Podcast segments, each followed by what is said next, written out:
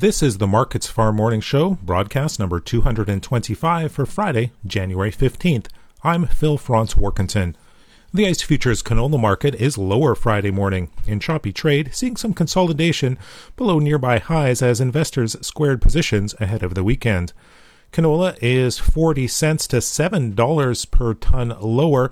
The uh, nearby March contract it's down 390 at $683.80 per ton. Losses in Chicago soybeans and soy oil accounted for spillover selling pressure. Overbought price sentiment and farmer hedges at nearby highs also weighed on prices.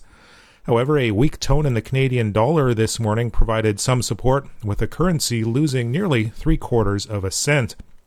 Concerns over tightening Canadian canola supplies and the need to ration demand going forward also remained supportive. In the U.S., soybeans and corn were lower while wheat was mixed. U.S. markets will be closed Monday for Martin Luther King Jr. Day, and positioning ahead of the U.S. long weekend was a feature there.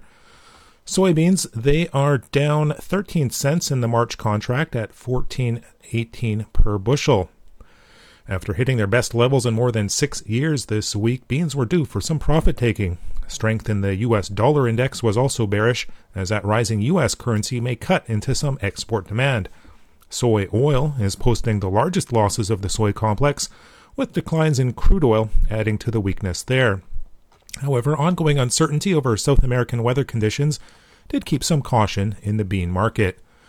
Corn, it's also correcting lower ahead of the weekend, down 4 cents in the March contract at 5.30 per bushel corn futures have climbed by roughly 50 cents per bushel over the past week, seeing a bullish reaction to the tight U.S. stocks numbers out on uh, Tuesday. While corn was due for a correction, the underlying fundamentals remain supportive.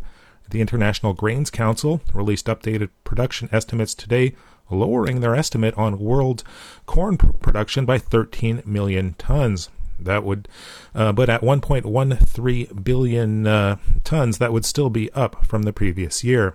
Wheat was mixed.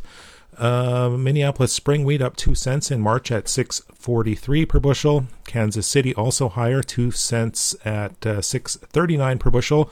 But Chicago wheat down three cents in the March contract at 6.67 per bushel. News that Russia is planning on raising wheat export taxes once again was supportive.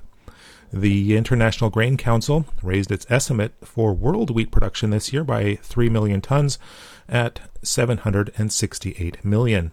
That's a look at the U- at the uh, ICE futures and US markets for Friday, January 15th. In Winnipeg for Markets Farm, I'm Phil Franz Warkentin.